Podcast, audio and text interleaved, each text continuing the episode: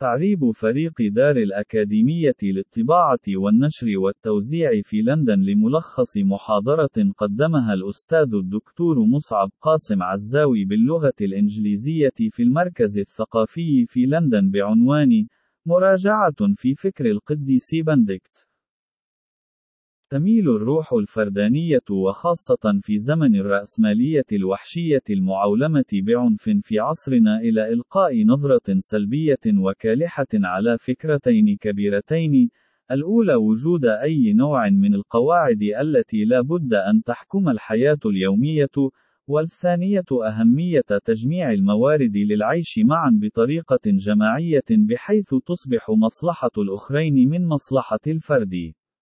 إذ أنه ليس هناك شيء في الرأسمالية المعاصرة يمكننا من تخيل كيف نتمكن دائما من تكوين المجموعة، بدلا من أن تكون ال أنا كمركز كل الأشياء. كل شيء من الأجهزة المنزلية، إلى القروض العقارية، إلى الحب الرومانسي، في نهج الرأسمالية المعاصرة يفترض فكره الوحدة الفردية أو القائمة على الزوجية في أحسن الأحوال، حيث ينظر إلى السعي لتحقيق غايات فردية خاصة على أنه السبيل الوحيد لتحقيق السعادة على الرغم من أن نتائج ذاك السعي لا تتطابق بالضرورة مع الآمال. والأفراح المتعلقة بكونك جزءًا من جماعة ما ليست ببساطة على خارطة الطريق الرأسمالية. إن تلك المواقف المعاصرة، التي نعتبرها أمرًا مفروغًا منه اليوم، تتناقض بقوة مع فكرة ازدهرت لفترات طويلة جدا في أجزاء كثيرة من العالم، وما زال لديها الكثير لتعليمنا عن كينونة الإنسان الحقة وأعني هنا التنسك في الأديرة. يطرح مبدأ التنسك الرهباني أطروحة جريئة مفادها أن الناس يمكن أن يعيشوا في الواقع حياة أكثر إثمارا وإنتاجا وسعادة عندما يجتمعون في مجموعات منضبطة ومنظمة من الأصدقاء، ويكون لديهم بعض القواعد الواضحة، ويوجهون أنفسهم نحو بعض الطموحات الكبيرة. أحد الشخصيات الأولى والأكثر تأثيرًا في تاريخ التنسك الجمعي، في مظهرها المسيحي الغربي، كان أحد النبلاء الرومانيين الذين عاشوا في نهاية القرن الخامس الميلادي، باسم بندكت، والذي كان قد ولد في العام 480 ميلادي. في العشرينات من عمره، درس بنديكة الفلسفة في مدينة روما. ولبعض الوقت، تشارك تبديد وإهدار الوقت، وتواضع الطموح مع زملائه من الطلاب الأثرياء، حتى أصبح فجأة يشعر بالضجر والخجل مما آل إليه، فتوجه إلى الجبال بحثا عن وسيلة أفضل للعيش. وسرعان ما انضم إليه أشخاص آخرون، وبطبيعة الحال وجد طريقه لبدء بعض المجتمعات الصغيرة. ومن هناك، قام بخطوة طبيعية لكتابة دليل تعليمات لأتباعه، حمل عنوان القاعدة. خلال حياته، قام مئات الأشخاص بالانضمام للعيش في مجتمعات تحكمها مبادئه. ولأكثر من ألف عام، لعبت المؤسسات المثيرة للإعجاب التي تأسست باسمه دورا رئيسيا في الحضارة الأوروبية. كان بنديكت مسيحيا مخلصا بشدة. ولكن ليس من الضروري الاتفاق مع معتقداته اللاهوتية من أجل إدراك أن توصياته نافعة وصالحة في تفسير معنى الطبيعة البشرية. إن أفكاره عن المجتمعات فعلا قابلة للانفصال عن البيئة الدينية الخاصة التي تطورت فيها أصلا. 1. منافع القواعد كانت قواعد المعيشة التي وضعها بنديكت دقيقة ومفصلة بشكل جميل. وكانت نقطة انطلاقه هي وجهة نظر متشائمة للطبيعة البشرية. إنه يدرك تماما كيف تنحرف حياتنا بسرعة عن ضالتها بطرق كبيرة وقليلة عندما نفعل كل ما يتبادر إلى أذهاننا. تتضمن قواعده تعليمات حول ألف تناول الطعام. القاعدة 39 باستثناء المرضى الذين يعانون من الضعف الشديد. اسمح للجميع بالامتناع تماما عن أكل لحم الحيوانات التي تسير على أربعة أقدام. كان بنديكت قلقا جدا من تناول هذا النوع من الأطعمة التي تجعلك كسولا، وتثير الشفقة على نفسك، وبطيئا. وأوصى بأنه ينبغي على المرء أن يتناول وجبات متواضعة، ولكن مغذية مرتين في اليوم فحسب. كان يسمح بتناول كوب من النبيذ من حين لآخر.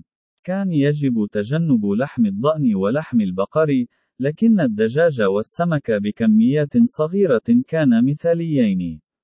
لقد كان بنديكت حكيما بما يكفي ليرى أن كون المرء متعقلا متوافق تماما مع التفكير كثيرا فيما يجب أن يأكله الشخص، ولذا كان بحثه عن نوع الطعام الذي من شأنه أن يغذي ويربي عقولنا.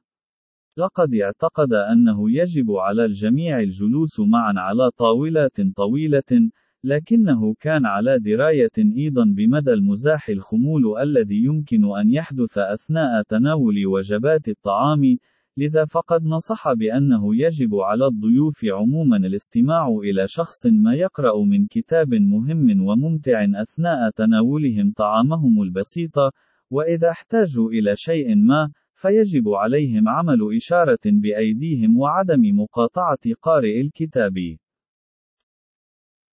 ب. الصمت علم بنديكت بفوائد الصمت عندما تكون لديك مهمة كبيرة، يكون التركيز أمر رئيسي لنجاح تلك المهمة. لقد التفت بنديكت بشدة لمزالق الإلهاء، ما مدى سهولة الرغبة في متابعة آخر التطورات، وكيف يمكن أن تكون الثرثرة غير الهادفة مسببة للإدمان، كما هي حال وسائل التواصل الاجتماعي المعاصرة. لهذا السبب تميل مجتمعاته إلى التواجد في أماكن بعيدة، وغالبا ما تكون قريبة من الجبال، ومبانيه تميزت بالجدران الثقيلة، وساحات الفناء الهادئة، والأماكن الجميلة للعيش الهادئ. الشعر والملابس كانت الموضة في عهد بندكت كما في عصرنا مصدرا كبيرا للاهتمام والنفقات والانتباه. وكان بنديكت نفسه رجلا وسيما، لكنه كان حريصا على وضع حد لمدى تفكيره هو أو أي شخص آخر حول ما يجب أن يرتديه كل يوم. لهذا السبب فقد أوصى بأن يرتدي كل شخص في مجتمعه نفس الملابس في كل الأحايين، والتي يجب أن تكون عادية ومفيدة، كما إنها ليست باهظة الثمن، وسهلة الغسل. والأكثر من ذلك، أنه ينبغي على كل شخص قص شعره بنفس الطريقة، وذلك بجعل شعره قصير جدا جدا. ث. التعاضد القاعدة 35 دع الأخوة يخدمون بعضهم البعض، ولا يعذر أحد منهم من الخدمة في المطبخ إلا بسبب المرض. إذا كنت ستركز كثيرا فعلا على الأفكار والأنشطة الفكرية، فقد علم بندكت أنه قد يكون من المفيد حقا أيضا القيام ببعض الأنشطة البدنية كل يوم.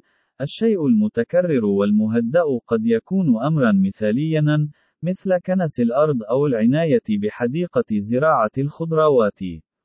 كما قد تأخذ دورك من حين لآخر لتحضير وجبة أو القيام بالغسيل. كل شخص يقوم بدور ما اليوم ويقوم بغيره غدا ويتعاون الجميع على تقسيم العمل فيما بينهم.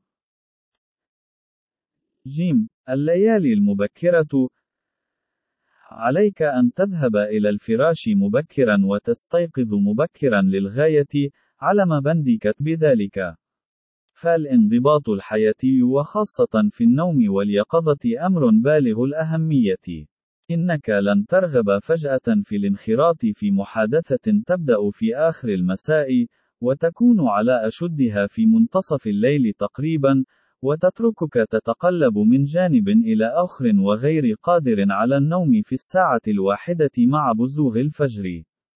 ينبغي أن تعتاد على إنهاء يومك بشكل نظامي، وتركز أفكارك وترتب عقلك لليوم التالي، إذ يحدث الكثير من التفكير المفيد عندما تكون نائمًا. ح. لا لإدمان الإباحية. علم بندكت أن الإباحية تلهي وتحرف البشر عن أهدافهم في حيواتهم القصيرة والعابرة على وجه البسيطة، ولهذا السبب، فقد أوصى الجميع في المجتمع المثالي الذي تصوره بأن يرتدوا الملابس بطريقة محتشمة إلى حد ما، ويجب ألا يكون هناك أي تشجيع للانفلاش الجنسي، إذ أنه ببساطة يدمر أي محاولات للتركيز على إدراك الأهداف التي لا بد من تحقيقها في حياة الإنسان القصيرة. خ. الفن والعمارة في العديد من النقاط الاستراتيجية في مباني بندكت، سوف ترى الأعمال الفنية الجميلة أو الدرامية التي تذكرك ببعض الأفكار المهمة أو تساعدك على الشعور بالطمأنينة. لم يعتقد بندكت أن الفن والعمارة الجيدتين كان من الكماليات، إذ كانت هذه دعامات حيوية لحياتنا الداخلية. لقد أدرك أنه من المحتمل أن نسترشد روحيا من خلال النظر حولنا إلى الإبداعات الفنية المنبثقة من الجدران والفن عموما من حولنا. إن النقطة المهمة هنا ليست منطقية تبني القواعد المحددة التي وضعها بندكت، بل حقيقة أن وضع القواعد الناظمة لحيواتنا شرط ضروري لتساعدنا على العيش بشكل صالح وصحي ومثمر.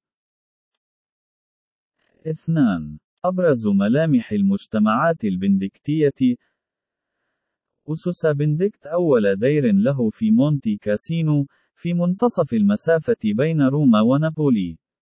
إنه لا يزال هناك، على الرغم من أنه كان لا بد من إعادة بنائه بعد أن تضرر من قصف الحلفاء في عام 1944. إن الموقع الشاهق لذاك الدير، والذي يتعذر الوصول إليه إلى حد ما، لم يتم اختياره عشوائيًا. فقد كان الهدف من الذهاب إلى الدير هو تجنب الإلهاءات التي قد تسرق انتباه المرء عما هو مهم له حقًا. قد لا نتفق مع فكره بندكت حول ما هو مهم في منظاره، لكننا نشارك بعمق بالاتفاق محورية التركيز بفعالية على ما نريد حقًا إنجازه، وعدم تشتيت انتباهنا طوال الوقت.